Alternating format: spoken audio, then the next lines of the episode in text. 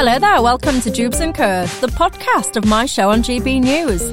My name's Michelle Dewberry, and you can catch me live every weekday evening from 6 till 7 pm. But worry not, if you miss it, you can catch up here after every show. So let's do it. Welcome to Dewbs and Co.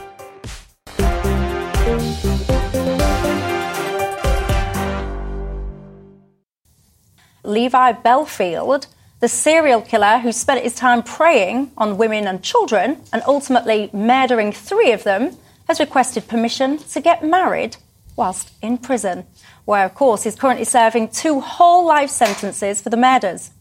Now, to give you a measure of this guy, Bellfield was the one who snatched and killed the 13 year old schoolgirl Milly Dowler. Whilst in prison, he's been gloating to fellow cons about how, having snatched Milly, he proceeded to torture and rape her over and over again. Having denied Milly and multiple other women the chance to ever have their wedding dream, the fact that he has the audacity to even request that same dream for himself sickens me. Now, I don't care one jot about his so called human rights. To me, he showed his regard for human rights the second he did what he did. The fact also, by the way, that there is any woman alive who would even contemplate marrying such a monster is something that I simply cannot comprehend. Bellfield's request is currently being reviewed, and I, for one, hope and pray that decency prevails and that his request is denied as quick as it was submitted. Something tells me that I'm not going to be alone in that view. Well, I had to get that off my chest today. Did you see that story? What did you think to it? Anyway, keeping me company until seven o'clock tonight, my panel. We've got consultant and author Alex Dean, writer and national coordinator of Debating Matters, Mo Lovatt, and Kevin Craig, Chief Executive of PLMR. And you know the drill on Dewbs and as well, don't you? It's not just about us. It's about you at home as well. What's on your mind tonight? Get in touch with me on email, gbviews at gbnews.uk, or you can tweet me at Michelle Dewbs or at gbnews. Don't forget, if you haven't already, you can subscribe to our YouTube page. You can watch live all the best bits. We've got a podcast, we've got app. We're everywhere. And I tell you what, if you watched the show yesterday, I've been, I've had these presented to me today. I've not lived the triangle conversation down from yesterday. A lot of people picking on me for that. And of course, other cheese triangles are available. If you missed yesterday's show, by the way, you can catch up, as I said, on YouTube. Uh, let's get into our first top story then, shall we? When you call 999 needing urgent medical help, how long do you think is reasonable to wait for an ambulance? Well, get ready to wait for an average around one and a half hours. You heard that right. One and a half hours. Slow response times are putting lives at risk, say medical experts. You don't say. So we all know by now, don't we, that there's a problem. Uh, of course, it doesn't just sit with the ambulance service, it's beyond. But how on earth do we tackle this? If you need urgent help, surely, surely you must be able to almost instantly receive that. Kevin? Yes, Michelle, I share the uh, outrage and sorrow of the people who have suffered from these delays, but the fact is, we don't, as a country, uh, spend enough of our money on healthcare. Um, there are gaps of literally billions of pounds in what we invest in terms of our uh, GDP percentage. And of course, uh, the pandemic has had a huge impact, uh, and I think the NHS is still recovering. I've seen the queues outside Tommy's in London on occasion using A&E over Christmas. Uh, and this is a very, very uh, traumatic um, story, really worrying for the people involved. But you get the country you pay for, and we don't spend enough money on healthcare. Alex, you see, I've got to say, whenever I hear someone say of the left, the answer I always seem to hear when it comes to the NHS is it's more, more money, money needed, more money, more money, more money. I personally wouldn't give a penny more to the NHS until I'd picked it up, investigated what's going on and done some serious root and branch reform. Am I wrong? Uh, I don't think so. And our GDP percentage, which I think what Kevin meant, has never been higher in what we've spent uh, on our healthcare system than it is today. It's less and if others, we if we carry on uh, spending as we have done on our healthcare system, in the end, we'll only spend on healthcare and nothing else. Um, I think anyone who watched uh, Colin Brazier's show immediately before this one, though, will know one salient fact, which is that demand has spiked in the last year.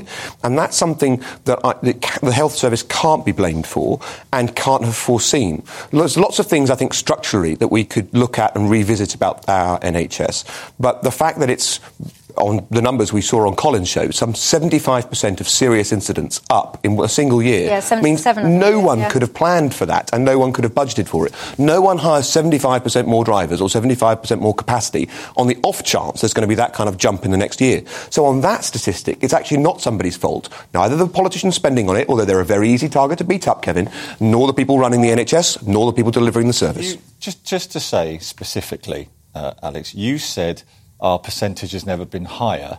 But we don't spend as much as other countries. And I think there's a, a lot of merit in, in, in, in, lots of what you've said. But I do not believe that we invest enough. And when you've got situations like this, and you're right, uh, the NHS has been under extreme stress, but there should be money available to pile into this situation and stop families waiting for ambulances because there have been billions of, mon- of pounds wasted during COVID and that could have done loads of good. Oh, Are we supposed to forget about that? On that, on that, we agree. Money, though, Kevin, because I think that's the big question for me. So, like Michelle says, some of the problems are obvious. People being left in beds for longer, people mm. left on the back of ambulances, the post-pandemic surge, a national shortage in ambulance drivers and, and paramedics as well. Some of that fits in quite nicely with the government's high job, high wage um, uh, economy-led, jobs-led recovery. So some of that fits in quite nicely. Um, some of the difficult conversations are that we need re- root and branch reform, as you say. It's almost like we've got this over-bureaucratic um, moth, which is kind of strained under its yeah. own its own kind of weight, and that's the harder argument to have. And really, nobody's having that conversation. Yeah, just to give you some context, by the way, the response time for what people call a Category Two emergency, so things like a heart attack or strokes has risen to more than 51 minutes. That's almost three times longer than the 18 minute target. See, Alex, I think we need to have some really difficult conversations actually about the NHS because for a very long time the NHS has become it's like an, a religion. Yeah. And if you even dare to, to criticise or to even want to evaluate the NHS, people become furious because they think you're attacking the nurses and the frontline staff. And we need to move on from that. Well, and, they, and, they, hide behind that. And they suggest that you're not allowed to have this conversation because they claim that you are attacking those people. And actually, that's an argument that's to the detriment of the NHS. Because if you want to improve our health system, which, if we're honest, does some things well and some things badly, like basically anything, then you should have an upfront conversation about, uh, about it and about how it's funded and about how it's structured argument from anecdotes never attractive, but so many people think about the NHS from the hospital they see, the doctor they see, and the, the treatment they receive. I've called an ambulance relatively recently. It came very quickly, and the person I called it for received very good care. Uh, but one swallow doesn't make a summer. And the point is that the evidence is clear. People are having to wait for a very long time um, for a- ambulances, and that can't be right in, in, in, a normal civilized society. But to Kevin's broader statistical point, which I think is right that we should compare ourselves to other countries, we spend much more than the OECD average on our healthcare system, and in many different and important categories, we get much worse results. Yeah, we get much That's the thing we should remember. Yeah, and you would concede, Kevin, surely. Uh, you're a businessman. Mm. So if you had uh, a failing division of your business, you wouldn't just keep saying more money, more money, more money, you'd stop. You go, right, I need to look at this. What is going on? This bucket's got holes in it. I'm not just going to keep chucking more into it just to leak out the side, surely. Well, you're also a, a businesswoman, Michelle. I'd go back. Before I was looking at the holes in the bucket, you go back 11 and actually you'd look at uh, was it the right size of bucket, you know, uh, in the first place? And it's a level back. And just because the division was failing, I wouldn't uh, pile in and close it down. I'd look at uh, is it getting the resources it needs to succeed? And I, and I think this is a very constructive debate we're having tonight. But I, I do believe across various parts of our country, we are trying to do things on the cheap. And we are not talking about the billions of pounds our government has wasted in recent years. That's all. Yeah, it has. I, I do con, uh, conclude that it's wasted a lot of money. But Mo, I would actually start right at step one and ask, what do we want our NHS to be? Because right now, you can have all manner of stuff uh, done. I mean, you know, chance will be a fine thing to get in and get an appointment, but nonetheless, the principle is, you know, boob jobs, nurse jobs, uh, drink treatment, drugs treatment, obesity treatment, lifestyle related uh, choices that make you ill. Pretty much anything goes on the NHS. I would take a step back. Look at Kevin, he's itching to tell me off, but I would take a step back and go, hang on a second do we actually want this NHS to be all things to all people? And I would say, no, we don't. I mean, it has gone a bit woke, Kevin. Come on. Uh, you, you know it has diversity no. managers and all the rest no, of it. No, but, you know, coming back to a, a, kind of serious point, yes, you can argue that it's been underinvested. Yes, you can say, as Alex has said, nobody could have predicted a, a global pandemic and the strain that would put on it. But I don't want us to keep looking back. I want us to look at what we want going forward yeah. and have those robust conversations. Because, OK, underinvestment might have a serious point. Um, but where is that investment to come from and how does that translate? And you know that thing about hiding behind um, kind of the NHS as a kind of, kind of a religious thing? Imagine, you know, the anecdotes from people who work in the yes. NHS, yes. they would prefer a streamlined, more efficient, more hands-on, customer-focused um, delivery service themselves. That's a great point. Uh, again, and Alex is right, uh, a view by anecdote is no good, but only last week, a Scottish NHS physiotherapist I said, I know, and he said it's a mess. We need to sort it out. So I, I, absolutely don't think the NHS should be beyond examination and reorganisation. But where do you stand on my point, though? Because you was uh, looking at me like I was a bit bonkers. Because yes, I, I, I do. W- well, why? Because I think I'm talking good sense here. What's wrong with it? Well, you often are. But I think I heard you say, "Well, what's all this with the NHS and boob jobs and this and that?" Now, I'm no ex- I'm no expert, but I am not aware that the NHS is piling significant resource into boob jobs for, for purely cosmetic reasons. It's not necessarily about significant significant resource. It's about, to me, what is the principle? What is the, what is the foundation principle of what we want the NHS to achieve? Because let's face it, I don't mean to be rude, but there's an awful lot of people that simply can't be bothered to look after their own health. Now, we've just had a pandemic, yes. you know, and, and it did, unf- it did, COVID does often affect uh, the people that have got different issues more than it does your average healthy person. But, you know, I don't even think that that pandemic has made enough people step up and say, you know what, I'm going to value my health, I'm going to look after myself a bit better. So if that worked, nothing will. So what I would say is, should we be treating as much lifestyle stuff as we do? Now, that's a fair point. All right, that's a fair point, and I think most listeners and viewers would agree that um, people have to take a bit of responsibility. So bizarrely, I agree with you there. And you know, um, the number of people dying from cigarettes, right, every year is not far off what who the numbers the pandemic killed, right? You see, I think you've got to be really careful with that. Why? I, I really Why? do. Uh, because Smoking if you, if really you, winds if me you up. start to see people who smoke, people who drink, people who are overweight, people who are vaping, people who are, you know, hand gliding, and all the rest of it, the point of the NHS was that it was free without fear or oh, favour. But come on, we have to help ourselves, Alex. Yeah, no, fair enough, make the, the point, but uh, let's not morally judge who gets treatment well, and who doesn't. Let's I, just bring Alex back in. I don't accept the logic that you should judge the individual and therefore potentially withhold treatment. It's what winds up in the end with our servicemen coming back from places like Afghanistan and Iraq, and when they're not in a military hospital, being told by somebody, "Well, you basically deserved it," yeah. which you've heard about. We've heard about more than once in our healthcare system. People, people may take on uh, risks, and there, there are, there's risk in all manner of parts of, uh, in life and society. But in the end, we've got a healthcare system that should treat everybody, and that's its founding principle. Absolutely. But Kevin, I mean, I might be making this up, and if I am, I apologise. But didn't we have a conversation a little while ago about people that were unvaccinated? And I thought your view was that if you'd chosen not to have the vaccination, you shouldn't be getting NHS treatment if you then went on and got COVID. Well, I mean, I thought you might go back there, and uh, never it, forget me. Indeed, but I, I do think, uh, and this is where I probably disagree with both you and Alex, possibly Mo as well. I do believe that the resources of the state are not limitless. And I believe there is an argument and a discussion to be had about prioritisation. Uh, and, uh, and, and I agree, I finish, I, I agree with that. Just, just around the vaccine, without going there, because we're all keen to move on from it. But I, I do think it was, it was terrible that more pressure was put on the system by people for ideological reasons, not health risk, which sure. is, you know. But let, let me say my rebuttal to yeah. that would be that if we are going to have to discriminate in the true sense of the word about who receives free treatment. It should be on severity of need and not on a moral judgment about individuals and wh- what they've done or where they stand. So on the severity of need, it would mean that the cosmetic treatment that you're talking about doesn't get um, doesn't get spending well on it. There shouldn't be a single diversity officer in the NHS. Uh, that there's something that's not to do with the severity of need of the individuals receiving care. But on the other hand, if someone's got cancer, if someone's got a, a leg injury in front of you, it's not down to the hospital or the authority to say, well, how did you get it? And therefore, I'll decide whether I treat you or not. Mm, lots of um, emails and tweets and stuff coming in about this, by the way. Dave says, Michelle, my daughter is a paramedic, and the amount of ridiculous calls that she has to visit is one of the reasons that ambulances are struggling. Uh, Dave reckons that one of the calls that um, his paramedic daughter um, took on 999 is how do you give CPR to a hamster? No, Dave, come on. Someone didn't ring 999 for that, did I bet they? you they did. Do you think? That I was reported, What did I think, at the time, wasn't it, that somebody had done that?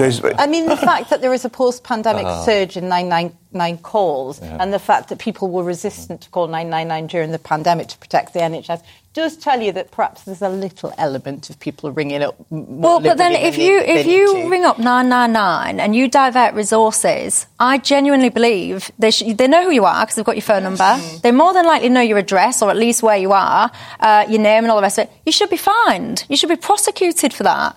I well, you're not going to be able to do that until we get beyond what seems to be less controversial positions. We still don't pay for missed GP appointments, mm. something that I think would really focus people's well minds said. and uses up a great deal well of, of, of, public health capacity. Yeah, I agree. And um, I, I know you're going to say it's an anecdote, but I got a text message actually last week, whenever it was, saying just a reminder uh, for your appointment at so and so hospital, yeah. missing this appointment will cost the NHS approximately £160 uh, to change it or cancel, ring this number. And I thought, well, I don't even know what this appointment is. I, I have no idea what this appointment is. So I tried to ring the number. For love nor money, I could not get through on this number to try and even query what is mm. my appointment. So I missed my appointment mm. because I had no idea what it was even for. I never, yeah. I don't remember needing whatever it was. So that was 160 well, quid. The most, ba- the most basic thing it seems to me we should never be doing as a healthcare system is paying more than you could pay over the counter. Our NHS and the way that it procures stuff pays more very often for basic things, light bulbs, paracetamol, than you could pay if you went down the shops. Right? That is that is whatever the processes that arrived at that outcome. It's so clearly wrong that procurement is something that should be a, a fix without needing to spend more. In fact, it should it should save a great deal. Well, Carmen said uh, their words, not mine. I'm reading uh, directly. Michelle, I am fat, but I work and I pay my taxes like anyone else. In fact, smokers, although I am not one, double pay their tax on cigarettes and pay NHS contributions like anyone else. How dare anyone say that lifestyle choices should not be treated? What do you think to that? Uh, going to take a quick break. When we come back, I've got lots of responses from you guys, so I'll be reading some more of those out. But I want to talk to you as well about Parliament. You will have seen that Boris Johnson is out and about today, uh, got himself over to Stoke-on-Trent, and that got me thinking. We all talk about levelling up, don't we? There's going to be a massive refurb project coming up on the House of Parliament. Whilst it's happening, why don't we relocate Parliament up north, I would say, to Hull? Why not? That'll give them a real taste of what life is like outside the Westminster bubble, if indeed they're serious about levelling up. What do you think to that little idea? I'll see you in a couple of minutes.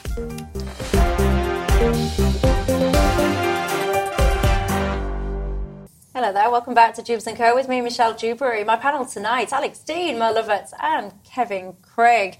Uh, Kevin, a lot of people are not happy with you, young man. Why? Writing in, so how dare he tell us that we can't smoke? If that's what they want to do. They say that they can, and they say that they more than well, fund the NHS with their taxes. Uh, my point was, Michelle, you know, and I, you know, I'll be honest, you know, 25 years ago, half a lifetime ago, I gave up smoking. I saw it do a lot of damage to my, my, my dad, and I just get sad uh, when I see people actively increasing their chances of an early death, and it, and it's upsetting, and it has consequences for our healthcare system. And I was just remarking that we changed our lives and did lockdowns through the pandemic for, as I last looked, a number of deaths that every year die from fags. And it's upsetting. I'm not trying to tell the viewers and listeners what to do.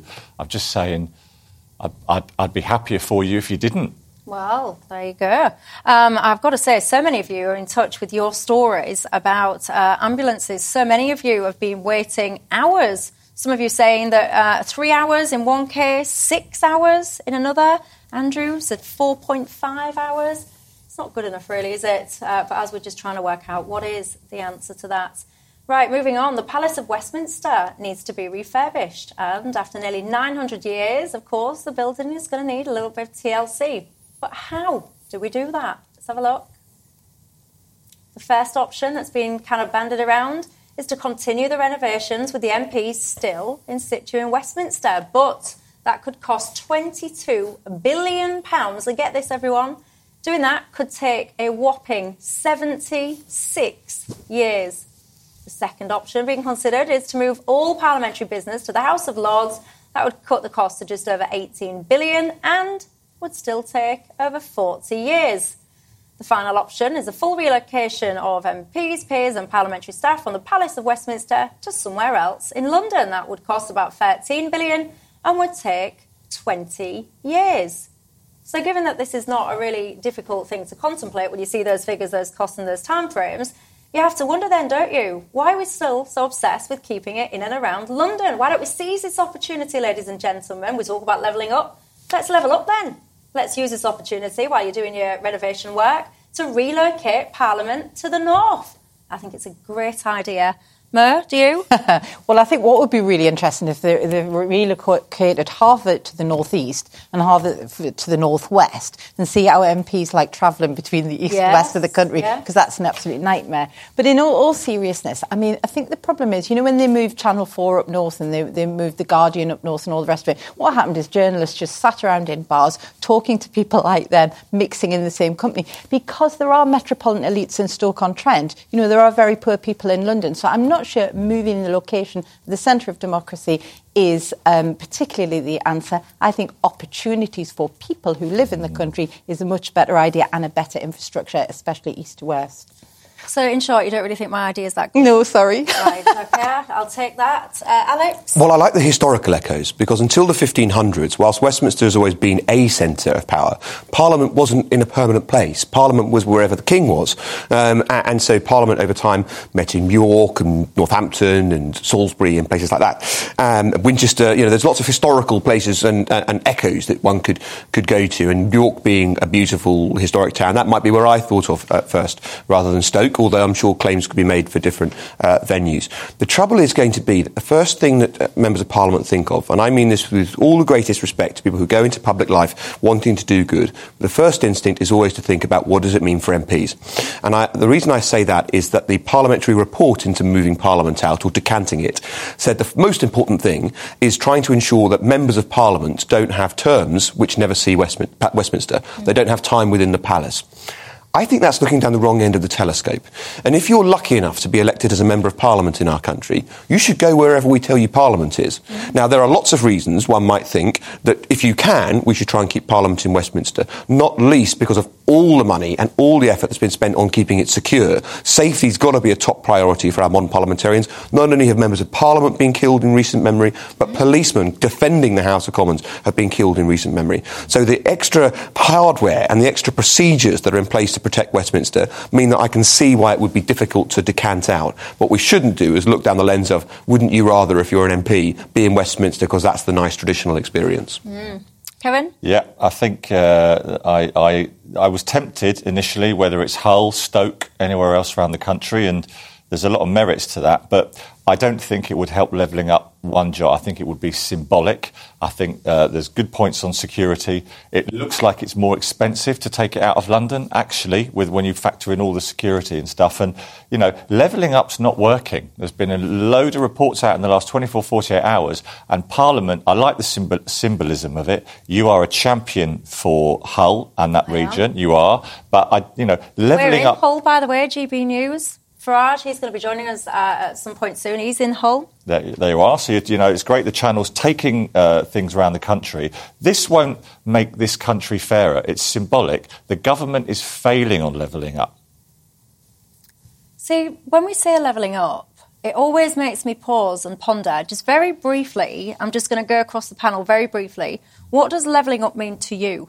To me, it means uh, uh, a fairer distribution of our country's resources in terms of money spent on public services and tax applied fairer to individuals, institutions, and companies. Mo, what does it mean to you? I think it's about um, raising opportunities that everybody has got the same opportunities in terms of um, their economic and, and, and social well-being. I think it's a bit of a buzz, a buzz phrase, though. I don't yeah, think it really works. Alex, Kevin talked about distribution. I don't think that measuring up is trying to redecide how we split a pie. It's about growing the pie. And so I agree more with Mo that it's about offering opportunities to those uh, in areas which historically haven't seen as much opportunity as others, rather than ultimately what the left is going to argue, I think, is suppressing bits of the country and meaning that people uh, should be uh, have be worse off or have fewer opportunities. Mm. I think it's got to be about taking pe- the whole country with us as we improve our GDP. No, th- that's that's an unfair characterisation of the left and the Labour Party. Now that you've raised it, I think we've got a productivity problem. Olive. I think left and right don't talk enough about how to create a productive economy. Boris Johnson's mentioned it a little bit today, um, but I, I, still think we're not we're not really sort of seeing that the core of how to make things better for everyone is to be more productive. Well, you tell me at home, what do you think when you hear levelling up? Because we hear about it all the time. This has been going on for years, hasn't it? What does it mean to you? Uh, lots of you guys getting in touch, by the way, about relocating Parliament. Joe says maybe not the north, but definitely out of London. Why not the north, Joe? Uh, we'd save a small fortune, I can tell you now, if you moved up north. Uh, Gordon says Parliament should definitely remain at Westminster. Carl, though, agrees with me, saying yes, it should be moved to the north. Pete says, What are you talking about? We don't want them up here. Please leave the MPs in London. There you go, that tells them. Right, uh, let's pick up a topic that if you watch this show, you'll know that I don't think I've ever even picked it up before at all, but there's always a first time. Why not? Spain is to become the first Western country to give time off for menstrual leave. Businesses will have to grant up to three days a month for women with medical conditions that cause painful periods. Japan and South Korea already have the same policy. When I said to you guys that I was going to do uh, this story, right at the start of the show, I've already received emails from a variety of men that say, This, sound, this sounds brilliant. I'm going to self identify as a woman to get my three days off. Hmm.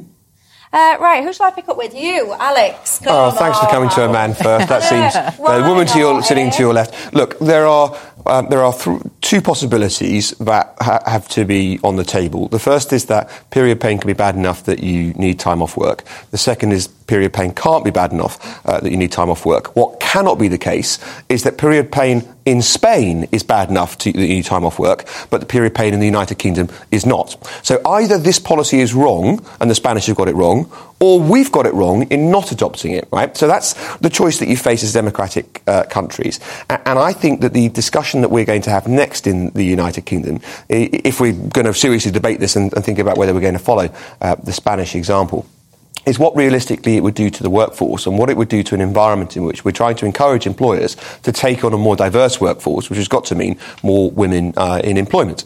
Uh, and uh, it seems to me that this is probably going to be a regressive um, policy. After all, we tell people that their biology is not something by which they are judged, and we tell people that their biology is not something that's going to hold them back in the workplace.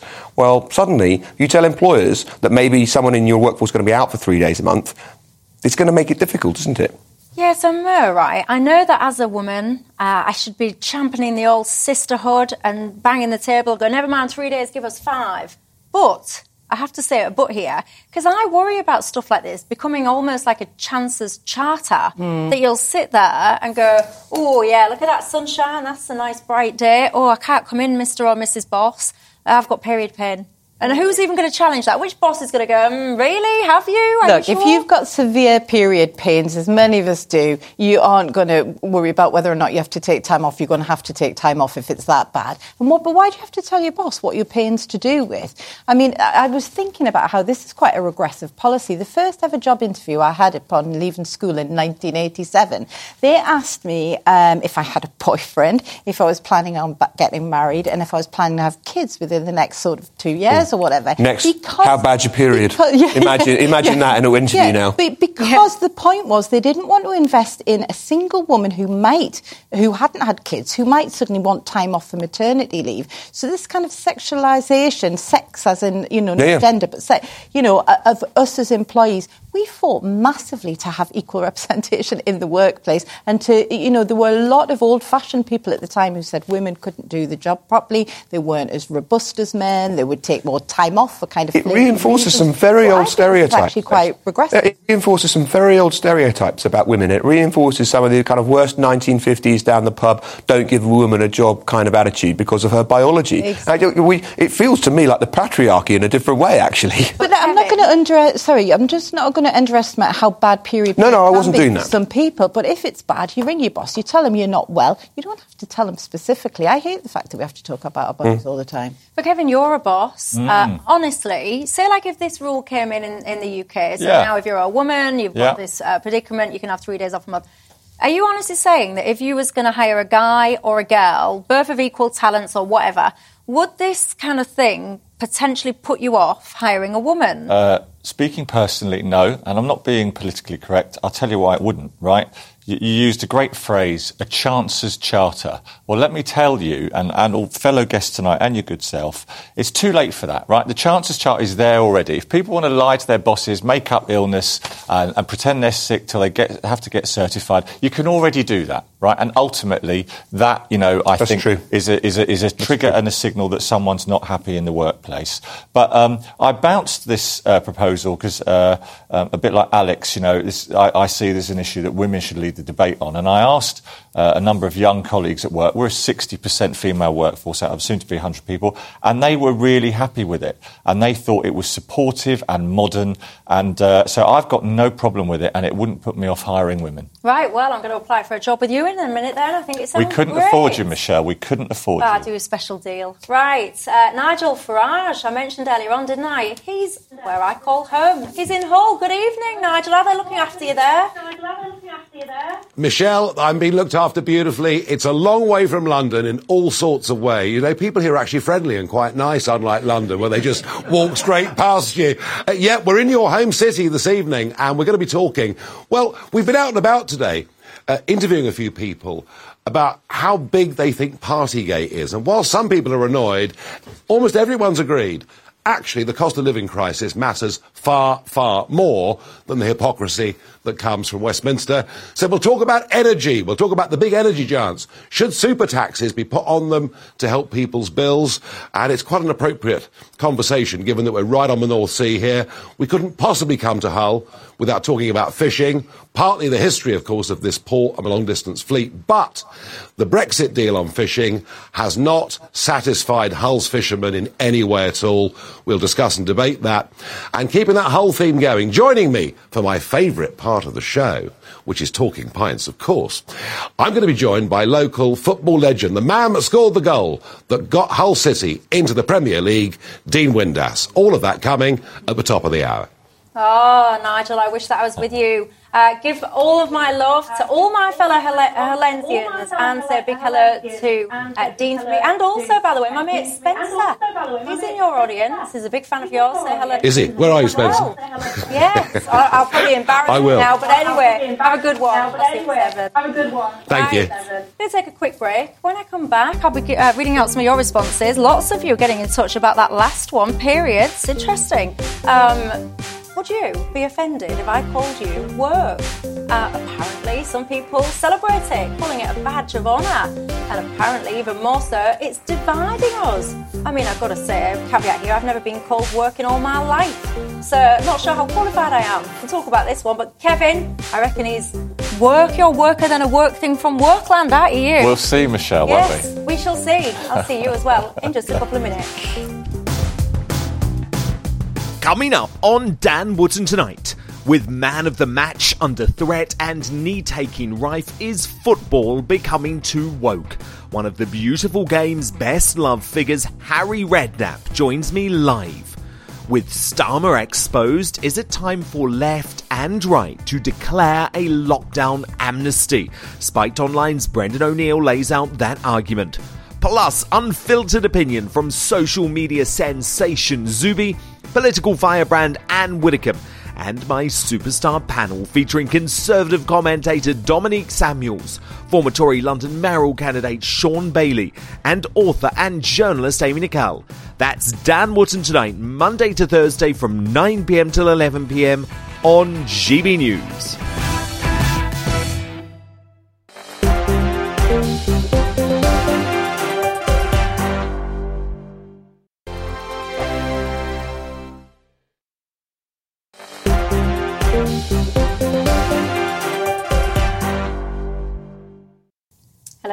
Welcome back to Dewbs and Co. with me, Michelle Dewberry. Lots of conversation coming in about that last uh, topic, about the whole period leave.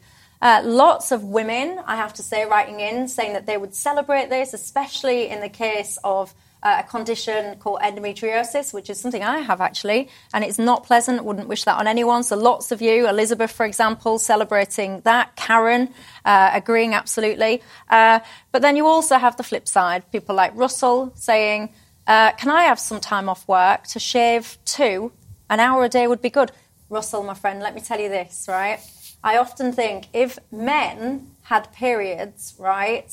Well, the whole world, life, business, all of it would be different. So if, you, if there was some kind of, um, you know, like the, the simulator things where you could experience it just for just for an hour, never mind a day, I'd love you to, and then we'll see how, how much time off people think that they're entitled to. Right. Anyway, the world, the word woke, kind of this gets banded around all the time, doesn't it?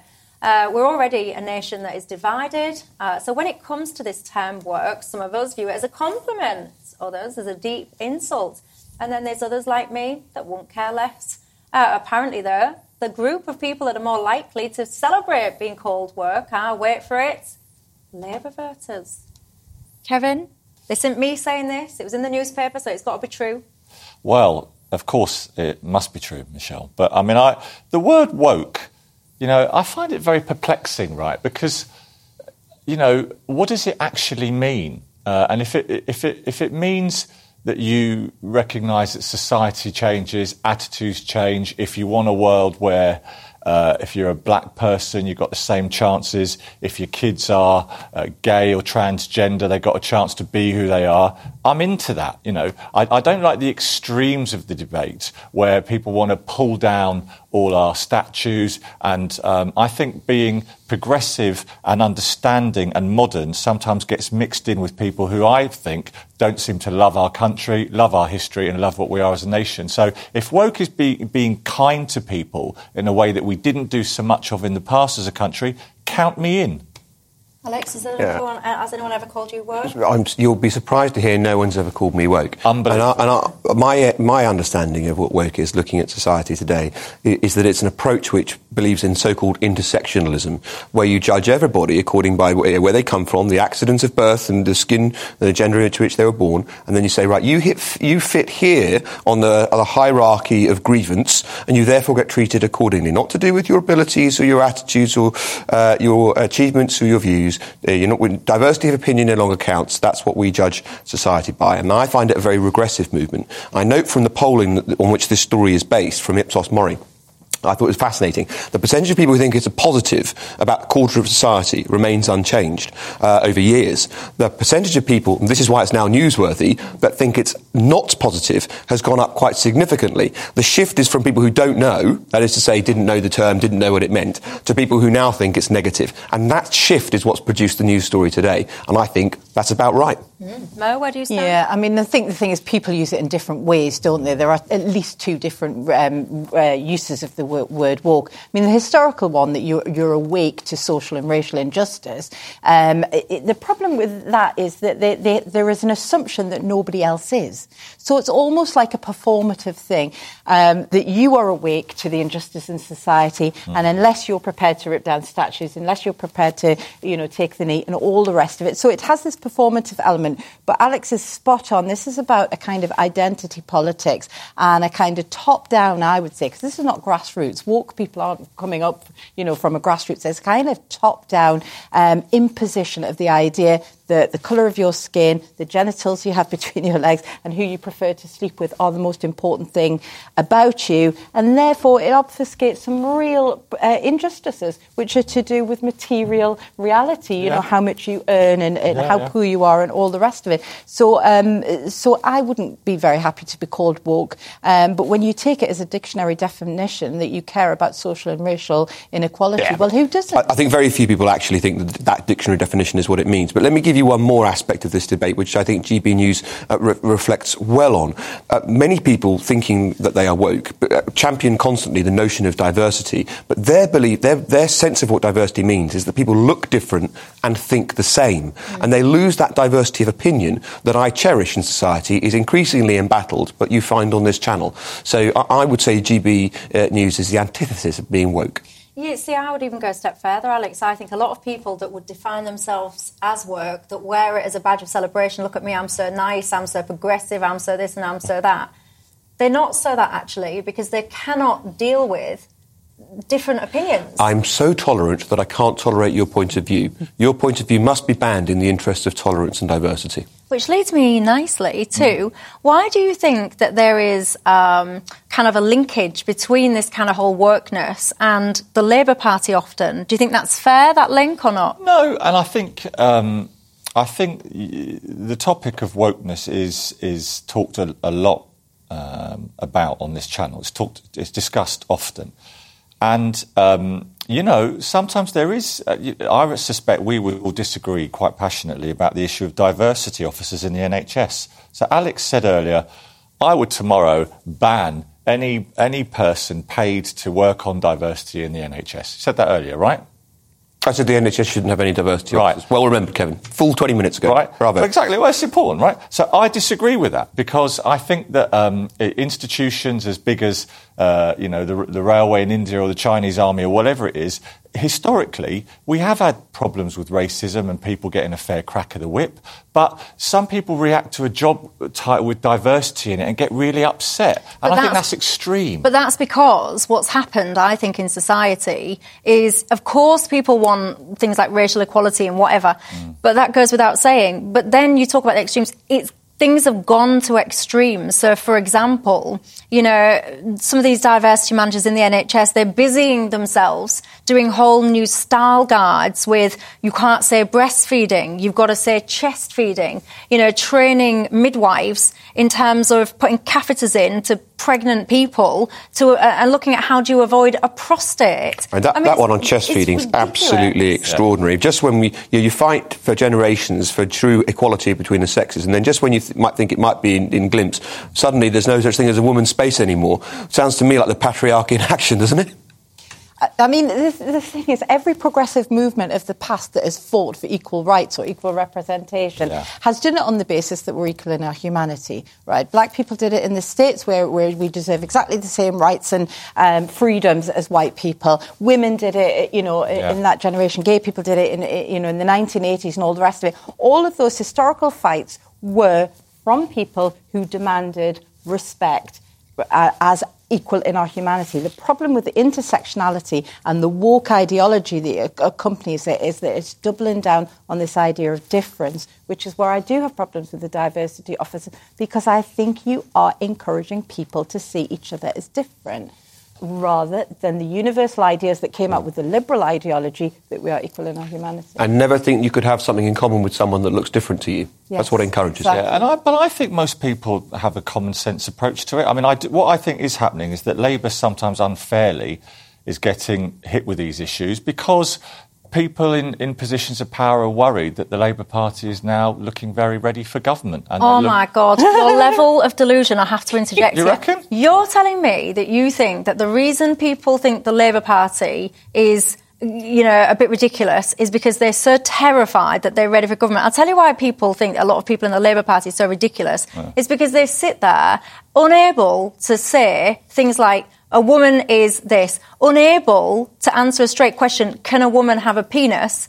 No, they cannot. The Labour Party turn themselves around in circles, tying themselves up in knot, knots because they daren't say that. That's why people think often the Labour Party are ridiculous, not because they're so terrified they're about to get into government. Kevin, come on. Well, no, I, I think that was all cleared up anyway. There was a misunder, there was a lack of clarity that. Uh, no, no, that old. No, no, I'm saying. I, am with you, Michelle. I think you need to be able to speak, you know, in a common sense, normal way about what is a woman, what is a man, etc. But I, you know, people do like to, to, to hit Labour with these these issues because, um, you know, inside number 10, the other day, it was in 1922, a big group of Tory MPs, the Prime Minister uh, went to try and G them up to tell them that, you know, the things are going to, uh, looking up, guys, you know, please don't sack me, please don't sack me, blah, blah, blah, blah. And what he talked about, he was using cultural issues and wokeism as, as, a, as, a, a, a as a, a thing to attack Labour with because actually he's in trouble.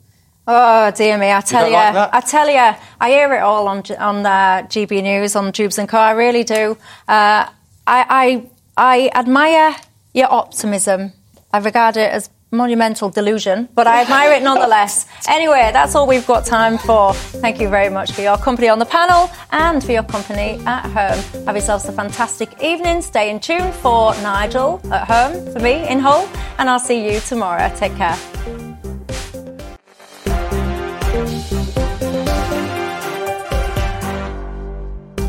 Thanks for listening to Dewbs and Co, the podcast. Don't forget to subscribe so you will never miss an episode.